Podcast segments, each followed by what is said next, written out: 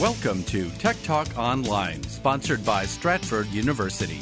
You can listen to Tech Talk live Saturday mornings from 9 till 10. Find us online at federalnewsradio.com or hear us on the radio in the Washington, D.C. area on the following frequencies 1500 AM and 1039 FM HD2. We thank you for listening to Tech Talk Radio. Interfacing complete. Please stand by. Now downloading Tech Talk Radio with Dr. Richard Shurtz and Jim Russ. Tech Talk Radio, it's technology you can understand. And now, here are Dr. Richard Shurtz and Jim Russ. Welcome to Tech Talk Radio. We are in the virtual faculty lounge at Stratford University talking technology. I'm Dr. Richard Shurtz. And I'm Jim Russ. Coming up on today's show, there is now medical evidence to prove that selfies make your nose look bigger. We'll tell you how to keep your sanity by turning off facial recognition on your smartphone. And we'll also tell you how to make that smartphone last longer. In Profiles in IT, it's Gerald Anderson Lawson, who was a pioneer in the video game industry. And of course, it was a huge, huge mailbag. There's a letter in your mailbox. This is like four weeks in a row he hasn't screwed it up. Oh, I tell you, he I'm must telling be. you. Yeah, I, I think he wants a vacation. I think summer. he is afraid that somebody's going to take his job. That could be. We got an email from Mimi in Charlotte, North Carolina. Dear Doc and Jim, I'm tired of buying garage door remotes for everyone in the family. Is there any way that I can simply use my cell phone to open the garage door? That'd be much simpler. Love the show. Mimi in Charlotte, North Carolina. Well, Mimi, there is a very, very easy solution for this.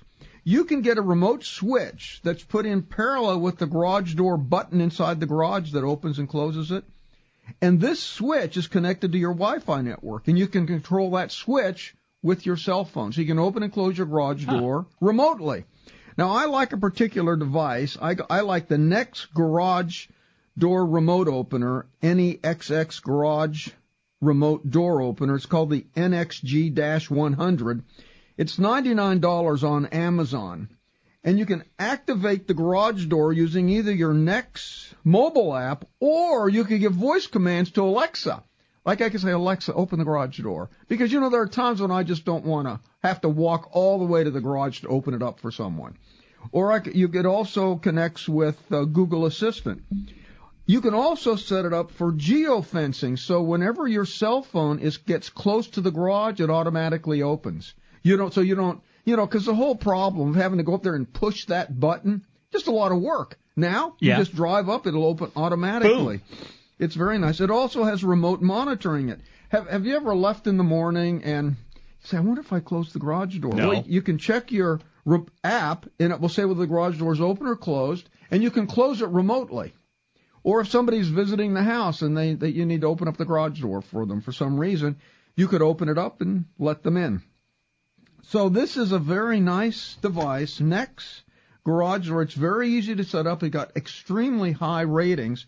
By the way, it also it has a magnetic sensor that you put on the door somewhere, and so it can tell when the door is open or closed. That's how it knows whether the door is open or closed. And you simply take and plug it into the same two electrical outlets that on your garage door opener that that button inside the garage plugs into, and bingo, you're up and running. Mm-hmm. That was a good thought, Yes. and, and I'm thinking after doing all this research for Mimi, I'm getting one.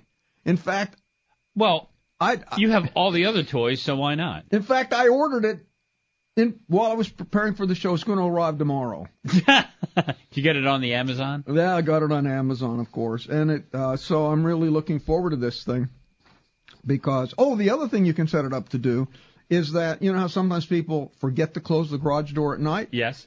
You can program it to automatically close the garage door, say at 10:30 at night if the garage door is open. Oh wow. So it's all very, uh, very, it's a very nice addition to, and it will work with almost any garage door that, that has two contacts for, for that button inside the garage. We got an email from Yoel Sarkis. Yoel Sarkis.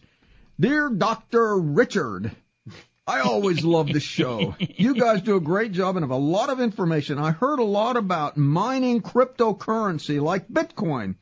but I'd like to know more about it. Is it worth it? If so, what hardware do I need? What software do I need? I I looked them up and they range from a couple hundred dollars to thousands of dollars for hardware. I'm not sure why.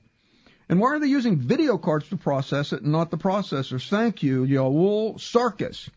Well, Yoel, that's a very good question. I'm going to go into some detail here because a lot of people kind of wanted to get into Bitcoin mining.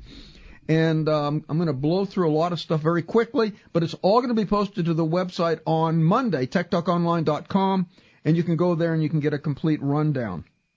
Well, it turns out that Bitcoin mining is a process in which transactions are verified and added to a public ledger known as the blockchain.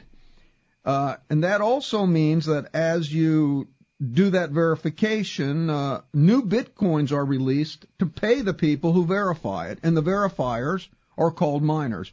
Anyone with access to the internet and a suitable hardware can participate in mining. The mining process involves compiling recent transactions into blocks and trying to solve a computationally difficult puzzle.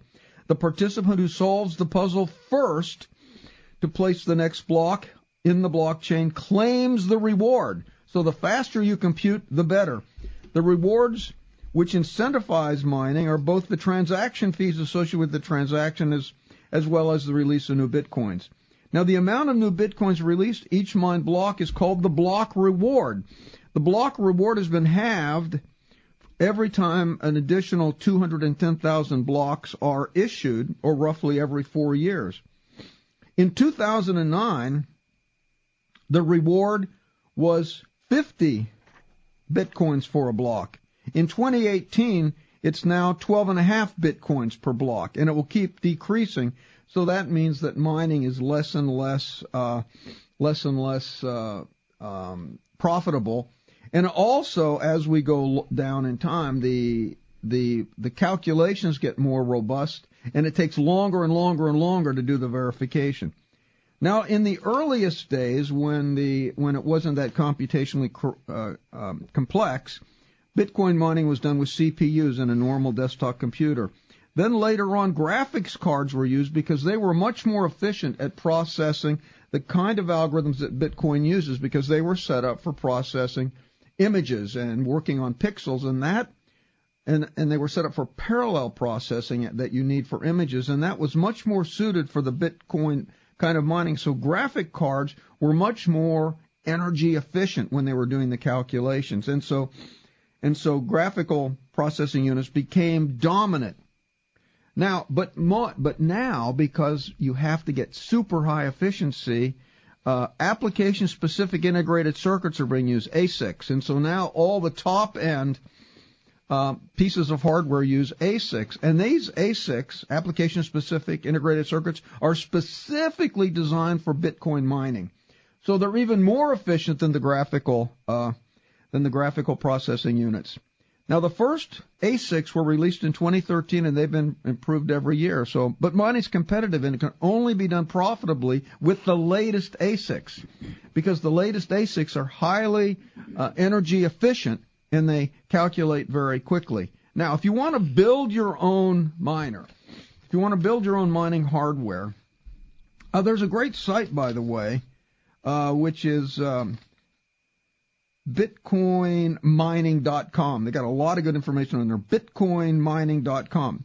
So there, you know, if you want to build your own, you can get some ASIC systems. There's there's a good ASIC miner called the GekkoScience Bitcoin Miner and it costs around forty nine dollars, and it will uh, it will calculate 9.5 gigahashes per second. That's how a hash, you know, you're calculating hashes in the Bitcoin calculation, and how many hashes you can you can calculate per second is the speed. It does 9.5 gigahashes per second, and its power efficiency is 0.33 watts per gigahash. And that's a very important number because if you get a, a mining device which has low power efficiency, the cost for electricity will exceed what you earn in Bitcoin, and that hmm. is the big problem. The cost of electricity is your dominant cost, and it can very frequently cost more than what you're earning in Bitcoin. So you've got to be very, you've got to get the most efficient units. So you can get this these particular units. They have a USB output, that GekkoScience Bitcoin miner.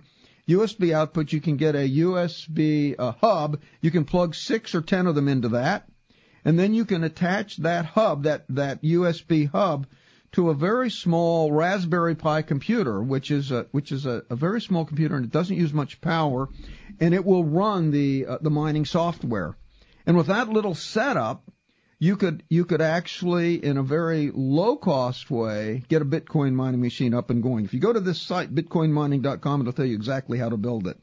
Now, if you're more if you're guy now if you want to just buy it, if you want to buy the the biggest and baddest machine right out there, you could get the Antminer S9.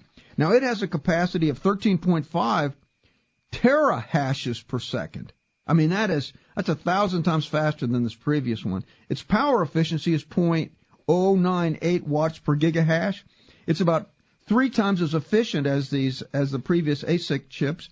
Now this thing and it will and this thing will mine about a third of a Bitcoin per month but it costs $2,000. Now you see, here's the thing, a third of a Bitcoin per month. Bitcoins are currently selling for around $9,000.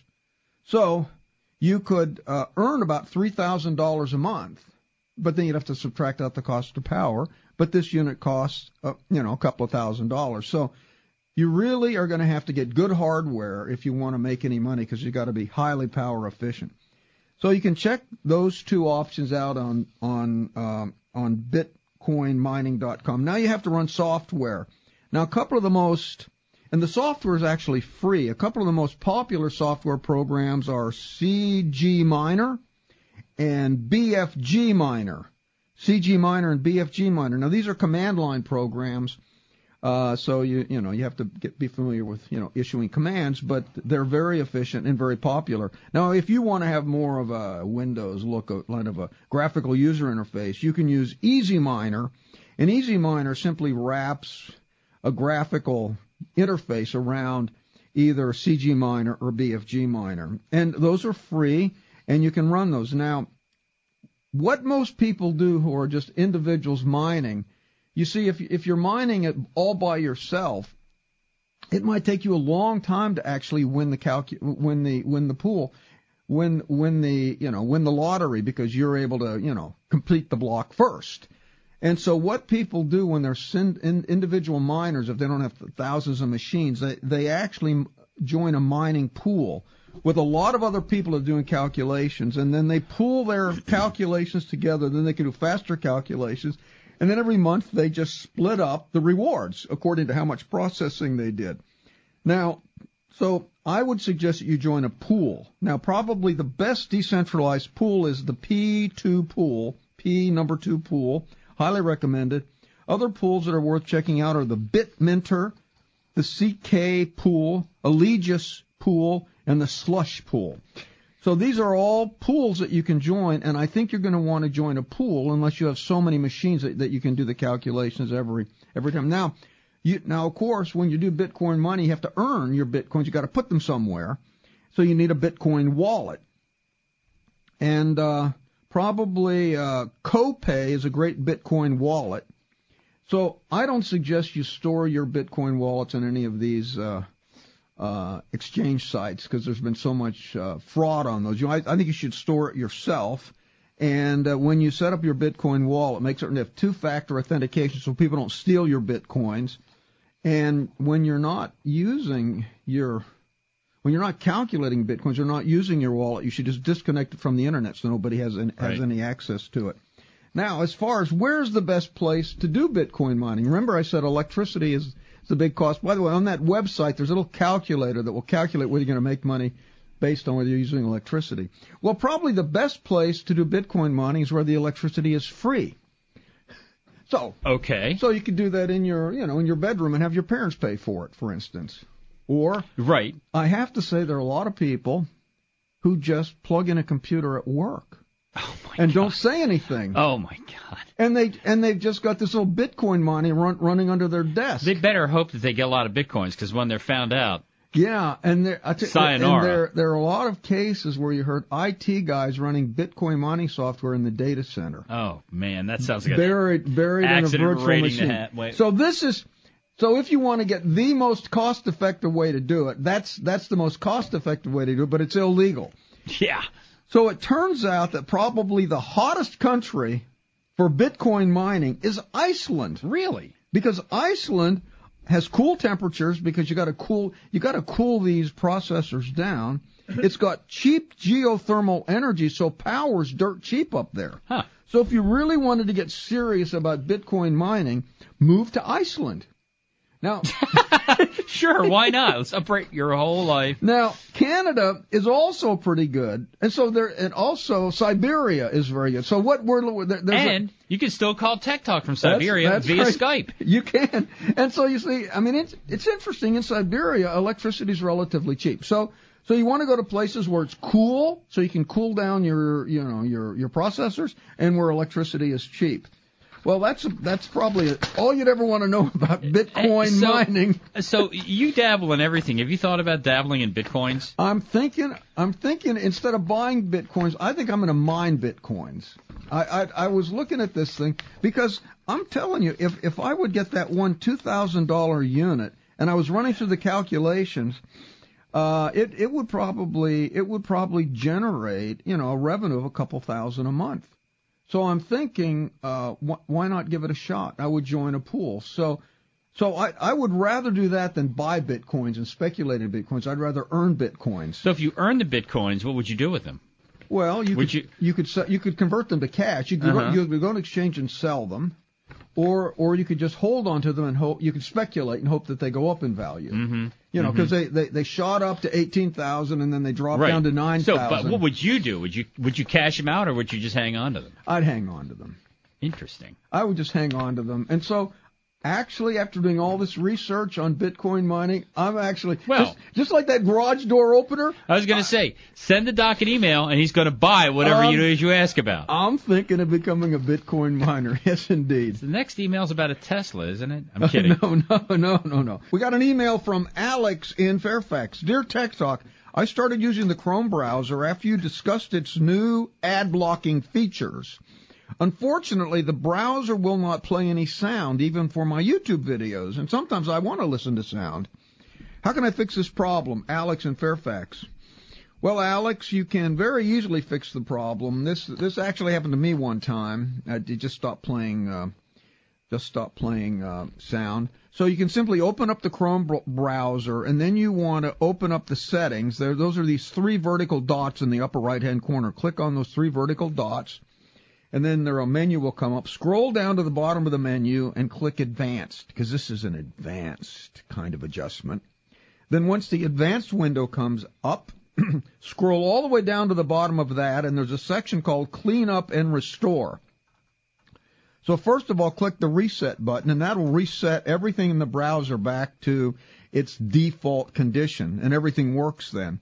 And it could also be that you have gotten some kind of malware in the browser or something. So then after you've done the reset, click clean up computer, and that'll get rid of any sort of nefarious software that may have been affecting your Chrome browser. And that should fix your problem. By the way, now I've switched from Internet Explorer to Chrome, and that new ad blocking um, feature is really nice. What Google did, and I think it was really smart, because I, I, I had been using on on my um, on my browsers a program called Ad Blocker, and I was just blocking all the ads. And Google, of course, makes money on ads, and they realized that more and more people, I mean, it was upwards of 20% of the people were blocking all the ads, and that really cuts into Google revenue. So that we've got to do something about this, and I think they, they, they did something very clever. The problem with ads and why people block them is that they're so obtrusive. You, you go to a web page, and then you wait and wait and wait for it to load. And you can't scroll through the web page until the stinking ad loads. And then the ad may have some sort of animation, some kind of pop-up, some kind of music. It's very annoying and it destroys really the browsing experience. So what Google did, they said this is we're going to write standards for well-behaved ads. They have to load certain speed. They can't play sound automatically. They can't pop up. They can't do this. And there were certain, they can't cover more than a certain percentage of the screen. And they had a whole series of requirements that they would place on ads uh, in order to um, meet, in, in order for them, in order for the ad to meet the Google standard. And then what the ad blocker does if anybody delivers ads that don't meet the, the Google approved standard, it blocks them. Now, that gives all the vendors an incentive to fix their ads and make them so they're not as obtrusive. And once I went to Google Chrome, you know, the loads, the pages started loading faster. I didn't have these obtrusive ads, so I'm sort of um, hooked on Google Chrome now because it's just made it just made my browsing experience much more pleasant, and they are cleaning up the, the internet. Now, I still have this privacy issue because Google Chrome, they want you to log on with your Gmail account. They track everything you're doing. So um, I'd moved away from Google Chrome because I didn't like the obtrusive invasion of privacy that Google was doing with me, but I'm back with Chrome now because of this ad block feature. And I do actually approve of ads because there's a lot of content on the internet that I like to read and content generation isn't free. So if there's a, a, a web page that I like and I like the content, I have no problem with that web page earning revenue because they're delivering ads to me. And so I think it's um, it's a good compromise on how to deal with ad- advertising on the internet. We got an email from Jim in Bowie. Dear Doc and Jim, I've got an iPhone 7s and inadvertently deleted all my notes. Um, and then I saved it. Then I saved the notes, which meant I, I, I basically saved an empty file. So these notes went all the way back to 2001. I need to get them back. What are my options? Enjoy the show li- live here in Bowie. Well, Jim, you you can't basically um, restore from your current backup because your current backup has an empty notes folder. So you have to go back to a previous to a previous backup. Now, one of the problems is you've got a 7S. It could be some of your previous backups or for another version of the iPhone, like an iPhone 6S, for instance. And your 7S is not going to restore from a, you know, from a, um, it won't restore from a different operating system. So if you've got a higher level operating system in your 7S than you had in your 6S, it won't, it won't restore. Also, the way the iPhone restore works, it's either all or nothing you actually have to restore the entire backup. You can't just restore one file. And you may have made changes to your iPhone and you don't want to restore the whole backup. You just want to restore one file. So you don't have an option if you use the if you use the um, uh, you know the iPhone restore features. So uh, you know you'll have to get some third-party software. You search around. There are quite a few that are available. Here are a couple.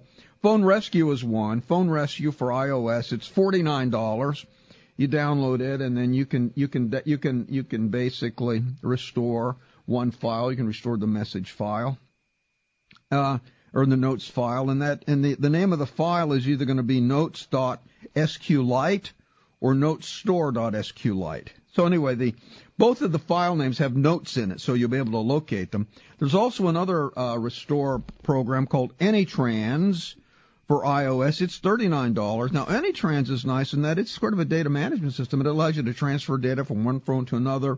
It allows you to actually do things. It's, it's really almost a content management system. So AnyTrans has more capacity than Phone Rescue uh, for just manipulating the data on your iPhone. But either one of those will, will allow you to get your single notes file restored, and then you can, you know, just copy it to your to your iPhone, and you'll be good to go.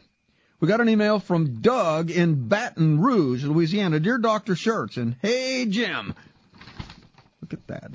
But no, no Mr. Big Very, Voice. Well, because Mr. Big Voice is quite forgettable. I think. That, that must be it. Yeah. Thanks so much for the past help on my computer related inquiries. Your analysis and answers have been wonderful in solving many of my confusions and problem solving dilemmas. My new question Can you send text messages from a computer to a cell phone? And if so, can the computer receive a reply from a person's cell phone as well? You know, can you, you know, go back and forth? Where in the internet can I get up-to-date information on this SMS gateway that has to be used to talk to the uh, talk to the um, compute talk to the cell phone. You've got the best broadcasting computer broadcasting computer show out there. Thanks. Doug In our Ba- price range. In our price for that Doug Baton Rouge, Louisiana. That's right. Okay, text messages, Doug, as you know, can be sent from personal computer to any mobile device via a gateway, either an SMS gateway or a multimedia message service gateway. And you can send them from, and all the mail clients are basically sent set up to send to those gateways. So you can send them from Outlook or from Thunderbird or from any of the or from Apple Mail. Any of the any of the um, common mail services will support sending email to these to these gateways. Now, what the gateways now, now you, you have to send the message as ASCII text only because it's expecting a text message. So if you send it in HTML or non-ASCII characters, it'll just be gibberish on the cell phone. And but most of your um, email clients are going to handle that for you because it's going to recognize you're sending it to an SMS gateway. Now, the SMS gateways they handle just straight traditional text messages, so you're limited to 140 characters. It's text only, no pictures. If you send it to an MMS gateway, a multimedia messaging service gateway, then you can send pictures and you can send, you know, you you can send. Oops, sorry. Does Queuing up- Mr. Big Voice I was play? queuing up stuff for something later for us later, and it played, of course. I'm So- not having a good morning over here. So you can so you can send it to the MMS gateway. Now you can also send text messages to the MMS gateway. So I'd recommend just send everything to the MMS gateway and you're set. Now each of the carriers has different uh, has a different domain for their uh, for their gateways, and they all have the same formula. You take the phone number. It's basically you take the 10-digit phone number. You don't have the country code, so say, and then you uh, and then you uh, treat it as an email address. So, for instance, I would do 703-111-2222. That's the phone number, and I'd say ampersand at, and then I would have the domain name of the MMS gateway. So, let's talk about the ATT MMS gateway. It would be mms.att.net. So I would just take the phone number, the 10-digit phone number at mms.att.net, and you could just send uh, any. You could send a picture there, you could send a text message, and it would be received by the cell phone. And when the cell phone answers, it's going to come right back to your email account. So you can actually have direct connection right there. Now, if you want to use, say, the T-Mobile uh, MMS gateway, it's called tmomail.net. And that's the MMS gateway. That happens to be also the SMS gateway. So they've got one domain name for both of them. So it would be the phone number at tmomail.net if you want to do T-Mobile. If you want to do Verizon Wireless, you do the phone number, 10-digit phone number at vzwpix.com. Now here's the deal. You can, I've got a whole table here which I'm going to post. But Yes, if- but- you do. But if you want to find the table yourself, just Google SMS Gateway Wikipedia.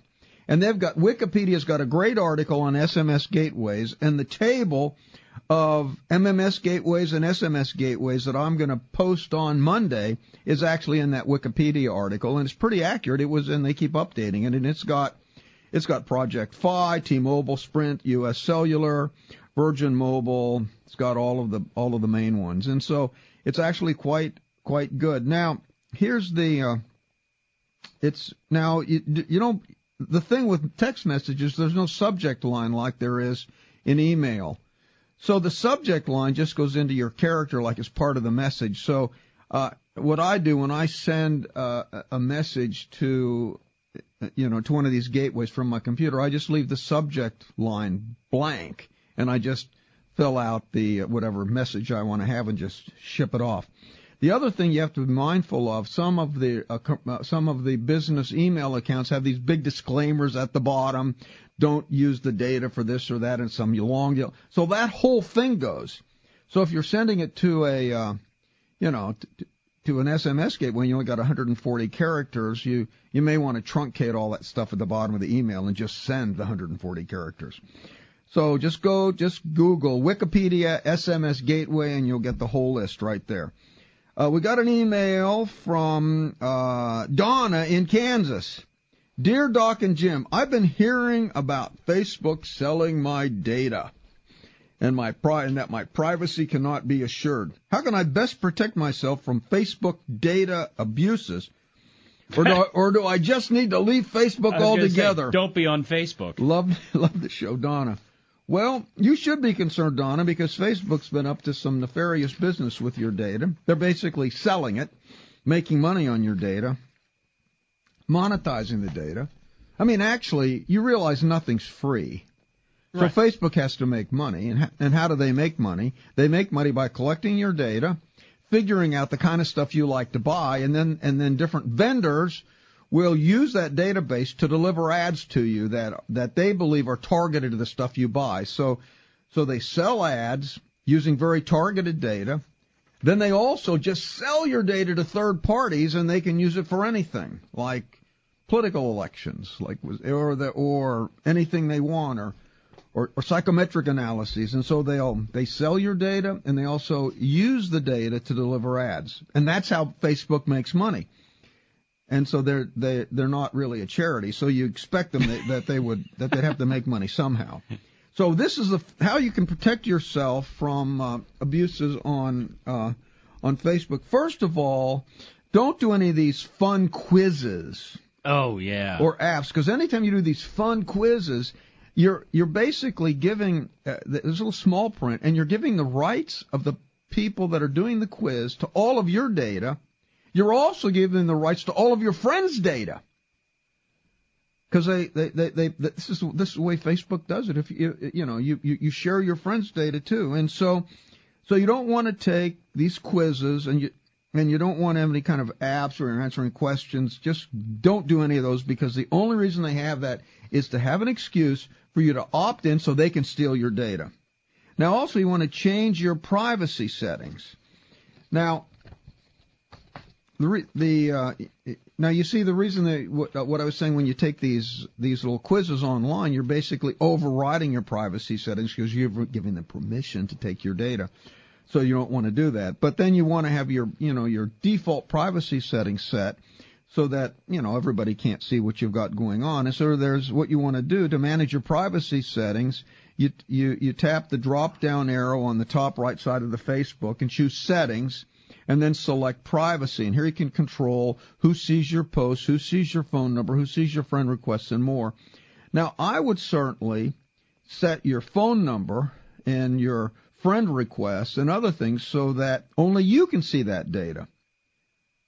You know, there's there's really no no reasons for um, you know for you know your you know for people to see everything. So I would restrict most everything so only you see it, and the only things you want other people to see might be your posts. You can decide to do that. Because you see, if you share your data with friends, if your friends take a quiz, they're sharing all your data. So you've got to be careful. Okay, the, the next point, if you want to keep safe on Facebook, is beware who your friends are. yeah. Because if they if they don't have strict privacy settings, then all the photos and all the stuff that you're tagged in and things that are in their news feed are going to just you know be sco- scooped up by these unscrupulous data people. So control your friends. If you don't really know people or you don't know what they're doing, just you you don't you don't need to have them. So just don't get a whole bunch of friends that you don't know very well, and suggest to your friends that they should limit their privacy settings to protect you. And you want to you want to avoid all third-party apps. Like, have you ever noticed, like you might be with, uh, say, Waze, and Waze will do something. That like, would be you, not me. Yeah, I love Waze. I know you but do. but it gives me a choice. It says, "Would you like to log in using your Facebook account?" I never do that. I log in using my email and a password that I've created Mm-hmm. because if you log into an app using your Facebook account or using your LinkedIn account or using some other account, you're basically giving that application access to all of your data, all of your friends' contacts and everything, and you don't know what they're doing Didn't know that. That's yeah, a, that's a good point. So do not do not use these automated logons for any third-party apps. Now you can also turn on to, to give yourself some extra security because you don't if somebody tries to steal your account. This is for identity theft. You can set up so that if anybody logs into your Facebook account from a, a computer that's never been used before, you get a notification. Hey, there's some computer in Thailand just logged into your account. You get a notification. And then you might want to take action. You can also turn on two-factor authentication, which I highly recommend. It'll keep your so that even if somebody does have your password, there's a there's a code that's sent to your cell phone, and then you've got to put in the code that comes to your cell phone in order to finally log on, and that's the second factor, the code that's sent to the cell phone, or the code could be sent to your email address. And so with two-factor authentication, your much your your system is much more secure. So to turn on these extra security settings, simply go to the settings page and then select security and login, and then on the left side, and then scroll down to setting up extra security. So that's the that would be the those would be the things that you could do. Now, many people are just saying, why don't I just leave Facebook? So a lot of people just leaving Facebook, and then of course if you don't put any data in Facebook, you are protected. But remember, if you delete your account, your account's deleted, but the data's still there, and it's still used by Facebook. There's, They don't- there's they- no way to get rid of the data. They don't they don't get rid of the data. They That's don't crazy. promise to get rid of the data. Hmm. So so you so what is on the web stays on the web, and if you don't want it to, if you don't want to share it with the world, don't put it on the web. Yep, there you Listen, go. we love your emails. Email us at techtalk at stratford.edu, and we'll get back to you at the next show, or I may email you immediately. It's Saturday morning. You're listening to Tech Talk Radio, heard on Federal News Radio, 1500 AM, 1035 FM HD2, 1039 FM HD2. Be right back. If it's technology, it's Tech Talk Radio. IT trends, software, the internet, and IT careers. More of Tech Talk Radio, presented by Stratford University, coming up in a moment.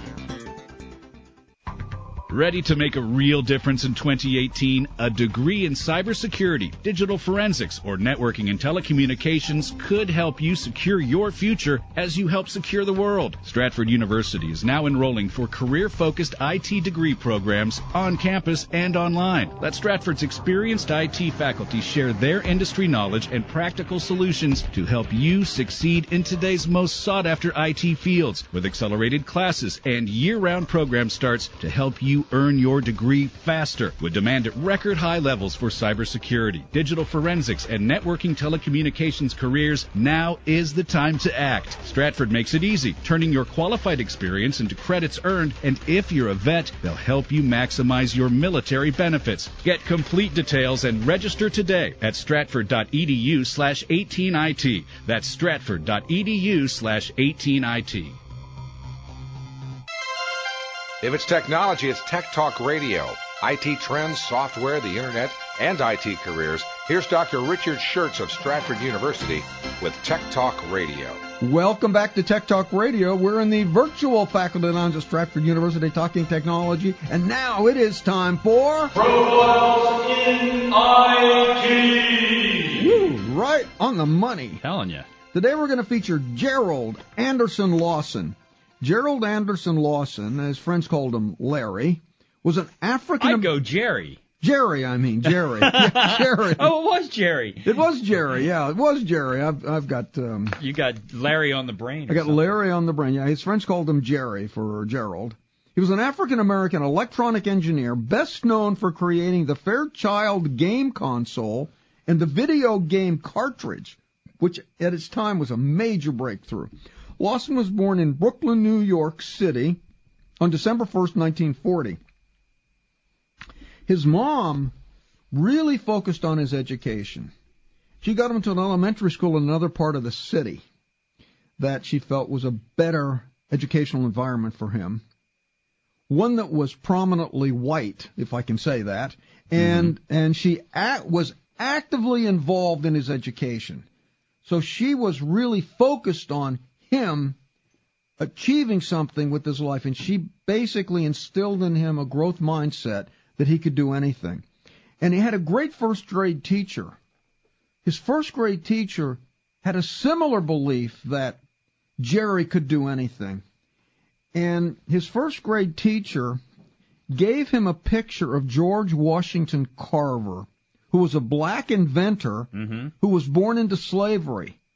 And she said, Jerry, you can do exactly what George Washington Carver did. You can achieve things and you can invent. And so he had this picture of George Washington Carver on his right by his desk at home, and that was his inspiration for actually striving to learn and to do things significant. And he loved to tinker around. He had a he had an amateur radio station that he built. He built the hardware. Now he was living in the projects in New York, which was the low income housing.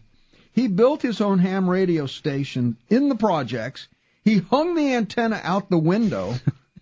he got his own he got his own amateur radio license and he actually was running a radio station right out of the projects. Great idea. I mean this this was this was like a young boy and and this was because his first grade teacher and his mother and his father all believed in him mm-hmm. and he believed in himself. I think there's something about there is there's something about, you know, having people who believe in you that Mm-hmm. actually changes the trajectory that young people go. Agreed. There's there's a lesson to be learned here. Uh, he's he also he got, was really interested in electronics. He spent his teenage years repairing electronics all over the city. So he earned he earned money by fixing radios, fixing TVs all over the city. And the the thing is, what's amazing, he taught himself everything he knew about engineering. He just got books and just learned it himself. He did attend Queens College and the City College of New York, but he never finished his degree because he was always tinkering on stuff, and he just felt this academia was just not relevant. So uh, he ended up, after learning all of his engineering stuff and building all of this electronics, he ended up getting a uh, a, a job at Grumman Electric. He later got a job at Federal Aircraft, and they were they were working on federal contracts. And then finally, he landed a job with Kaiser Electronics out in Silicon Valley, and he moved to Silicon Valley. Once he got in Silicon Valley in 1970, he joined Fairchild Semiconductors. This was one of the, you know, the premier uh, developers of, uh, you know, of silicon integrated circuits, and mm-hmm. you know, the people at Fairchild were precursor to what happened at Intel. This this is one of the hotbeds of, of innovation there. And so he he was hired by Fairchild Semiconductor in San Francisco. He was hired as an applications engineering consultant within the sales division. So so you see, he really didn't have a technical job. But what he did, he went to his garage and he built out of in his garage out of electronics that he just scrounged an early arcade game called Demolition Derby. he built this in his garage. He showed it to the guys there at Fairchild, and uh, and they were impressed. In in the mid 70s, I mean, this was about four years after he had first was first hired at by Fairchild. They made him chief hardware engineer and director of engineering and marketing for Fairchild's video game division. Wow. In other words, he created the video game division at Fairchild Mm-hmm. just with this little project in the um, you know that he did in the uh, in the garage. And this gets back again to this mindset. He believed he could do anything. He wanted to do that. He didn't wait for the guys at Fairchild to give a job and he applies for it. No, he just built the video game in his garage and then showed it to them and created the division. I think it's I'm just really impressed with Jerry. Yeah. You know, he's, uh, so he was uh, he led the development of the Fairchild Channel F console that was released in 1976. Now at that time, all the game consoles they they loaded the game on read-only memory, and the read-only memory, the ROM, was soldered in place. So if you'd buy a game console, you could only play one game. So you'd have to buy a different console for every game. He got the idea. He said, "Why can't we put the read-only memory and put it into a cartridge. So if you want to play a different game, you just stick in a different cartridge, you get a different game. So he invented the game cartridge, and this was like a this was like a revolutionary idea at the time. In fact, the FCC, I mean, it was so revolutionary that the FCC couldn't quite figure it out because they the, the FCC always required that you have to do RF measurements of all your hardware to make certain that you're not doing RF interference for other electronics. Mm-hmm. And so they treated every single game cartridge as another piece of electronics because it actually had ROM in it that was plugged in. And so he had to actually get an FCC certification for every every one of these game cartridges because they just didn't really understand it, as opposed to getting approval for just the game console itself. Uh, but eventually the FCC figured it out, and they just let they they you didn't have to get FCC approval for the game cartridge.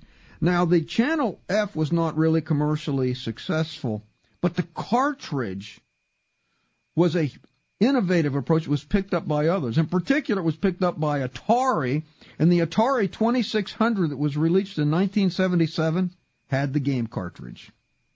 Now, while he was with Fairchild, Lawson and Ron Jones were the sole black members of the Homebrew Computer Club. Remember, the Homebrew Computer Club is the club that Steve Jobs belonged to, Steve Wozniak, and this is where all these hackers were like making early, early computers. And he was in with these innovators. So he was one of the first African American in the heart of Silicon Valley doing technical work this I mean this is an amazing story I think when I when I was reading about him. Um, he um, he he he then eventually uh, he he formed this one company. Yeah, he left Fairchild. Oh oh, I've got one more thing I had to say. He said while he was at Fairchild, he interviewed Steve Wozniak. Steve Wozniak oh, for yeah. a job. He interviewed Steve Wozniak for a job at Fairchild for a job at Fairchild, but didn't hire him. Funny. Now now, eventually, uh, Fairchild got out of the business because their game console just wasn't really successful. I mean, they they were more into defense contracting and semiconductors. It wasn't their core business. So he he left Fairchild, started his own company called VideoSoft, where he wrote software for other game consoles. In fact, he he was writing software for the Atari 2600. But after five years, that, that company folded, and then he started doing consulting work. I mean, one of his consulting projects was he was working for Stevie Wonder to produce the Wonder Clock. and then the Wonder Clock, what it would do, it would wake up kids in the morning with the sound of their parents saying, "Hey, it's time to get up." So you'd record your voice, and then the child would hear the parent telling them to wake up. That's pretty. Fun. I figured yeah. it'd be a Stevie Wonder song. That's that's what I thought at first, but it was really the sound of the I'd parent. go for the Stevie Wonder song. Now Lawson later worked for the Stanford Mentor Program because he wanted to inspire other young people to enter technology, and he started working on a book. Now on March 11th, on March 2011, he was honored as an industry pioneer for his work on the game cartridge concept by the International Game Developers Association.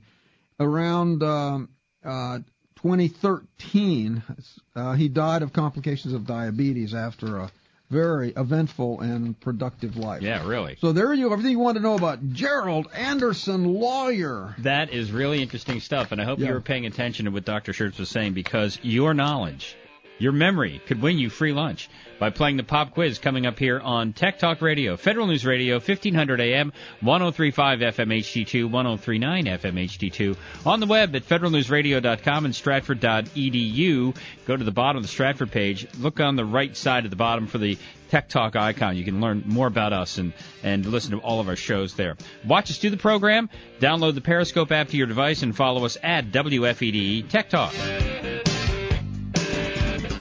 If it's technology, it's Tech Talk Radio. IT trends, software, the internet, and IT careers. More of Tech Talk Radio, presented by Stratford University, coming up in a moment.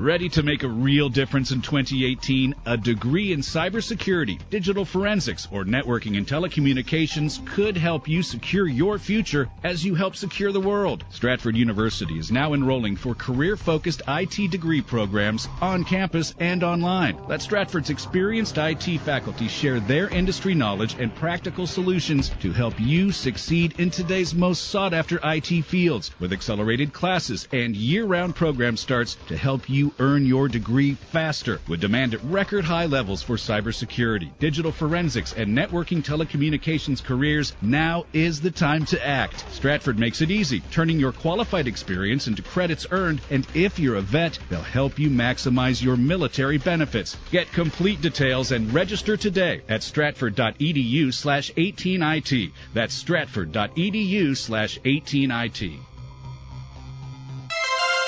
If it's technology, it's Tech Talk Radio. IT trends, software, the internet, and IT careers. Here's Dr. Richard Shurtz of Stratford University with Tech Talk Radio.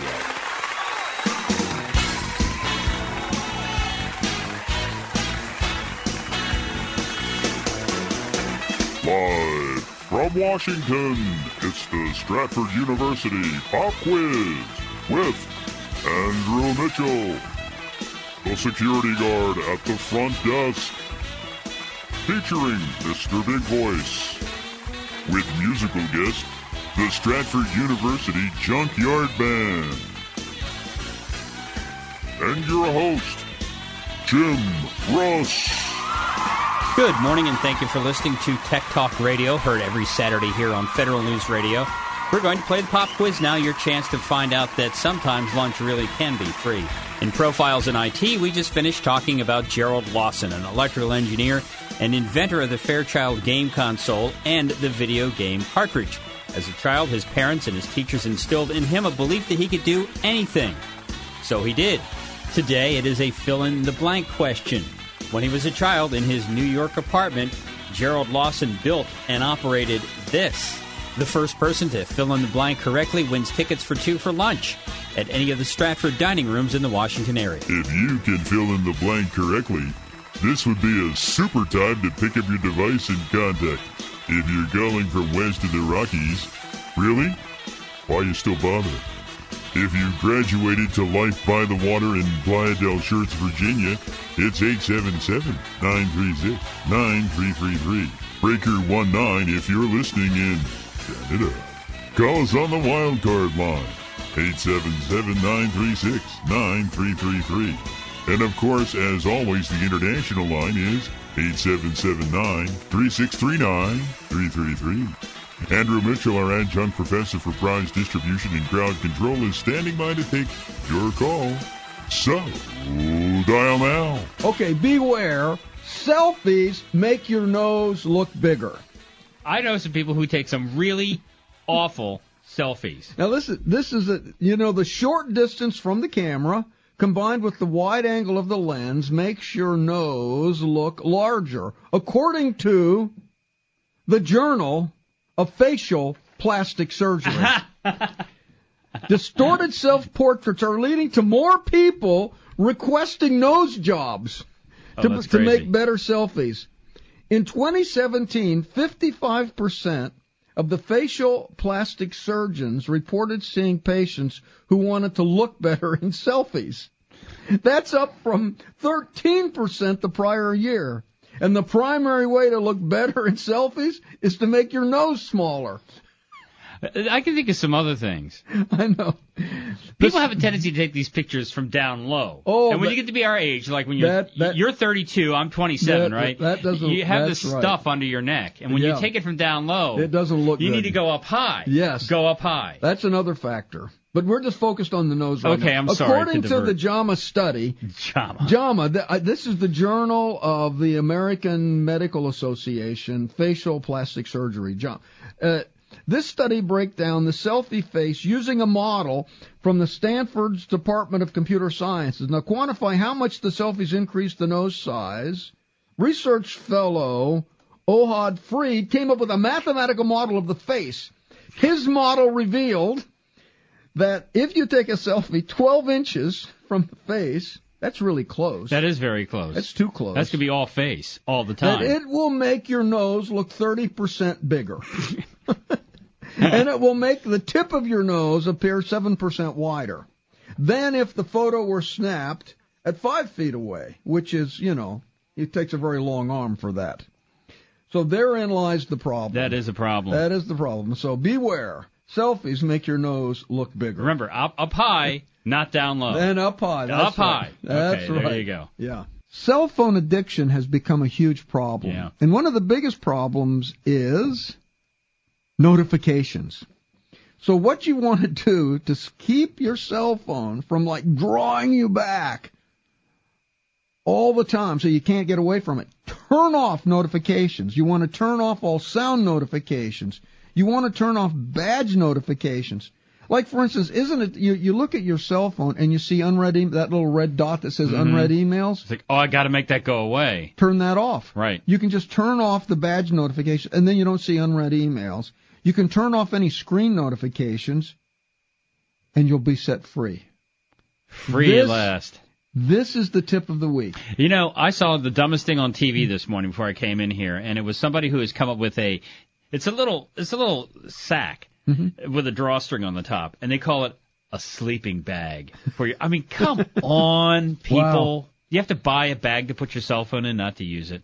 Oh my goodness, that is ridiculous. People are holding on to their old cell phones longer Yep. and longer and longer. Mm-hmm. Now, a common comment that you hear from phone owners is, I'll probably wait until it breaks. Phone replacement has slumped since 2013.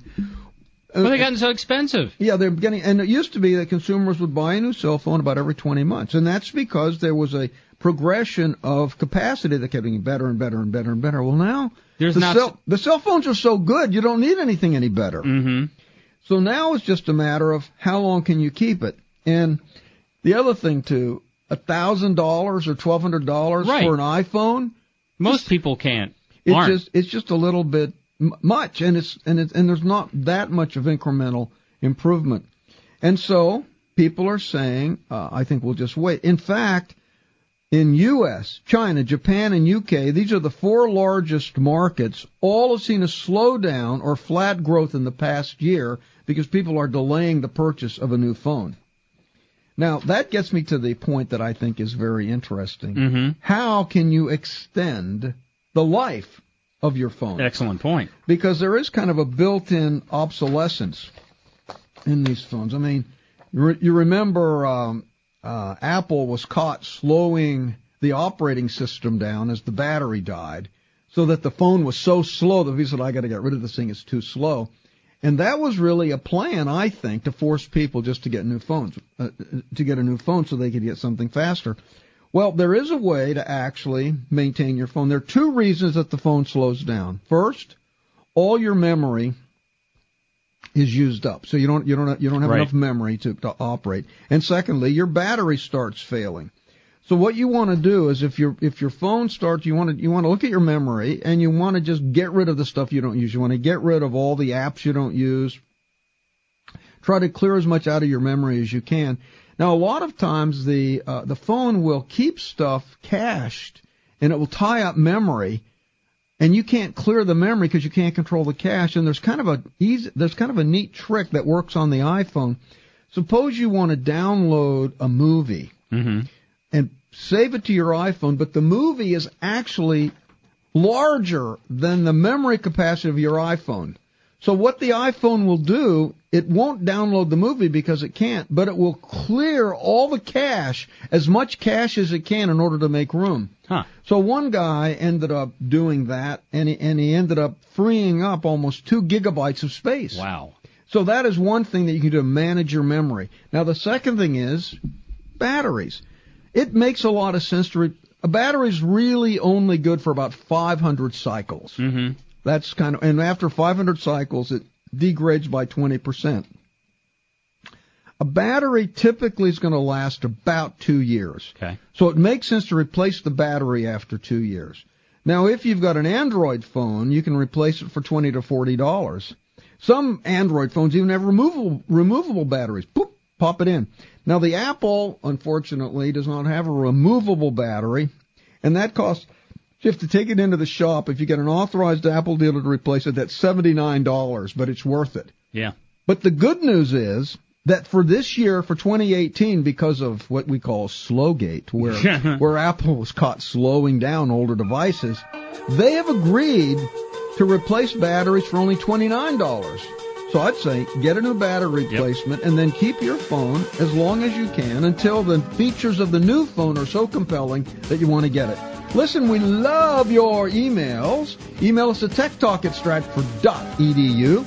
And we'd like you to go to the Stratford University website, which of course is stratford.edu, and uh, check out the programs and tell them you heard about those programs on Tech Talk Radio. Thanks for joining us this week for Tech Talk Radio, heard every Saturday at 9 on Federal News Radio, 1500 AM, 1035 FM HD2, and 1039 FM HD2.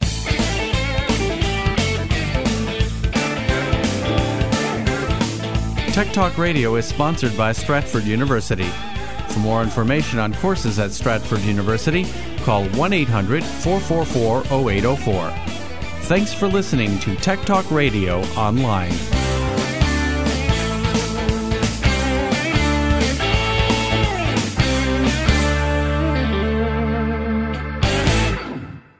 To be your best every day, you need proven quality sleep every night. Science proves your best sleep is vital to your mental, emotional, and physical health. And that's where the sleep number bed comes in. And let me tell you, ever since I've had it, my sleep IQ score is just going higher and higher. And did you know 8 out of 10 couples say that one of them sleeps too hot or too cold? Science tells us regulating your sleep temperature leads to higher quality sleep. For many couples, temperature struggles are a real challenge. So here are some tips to help you both sleep just right. Look for beds designed with temperature benefits such as the new Sleep Number Climate 360 smart bed that actively warms and cools each side so you both sleep blissfully comfortable. And now save 40% on the Sleep Number 360 Special Edition smart bed. Plus, special financing for a limited time only at Sleep Number stores or sleepnumber.com slash podcast one. Sleep Number, the official sleep and wellness partner of the National Football League. Subject to credit approval, minimum monthly payments required. See sleepnumber.com for details. Kristen here, reminding you not to do things. What I mean is, with same day delivery for everything from gifts to groceries, you only have to do the things you want to do. To not do the other things, visit shipt.com. That's S H I P T.com.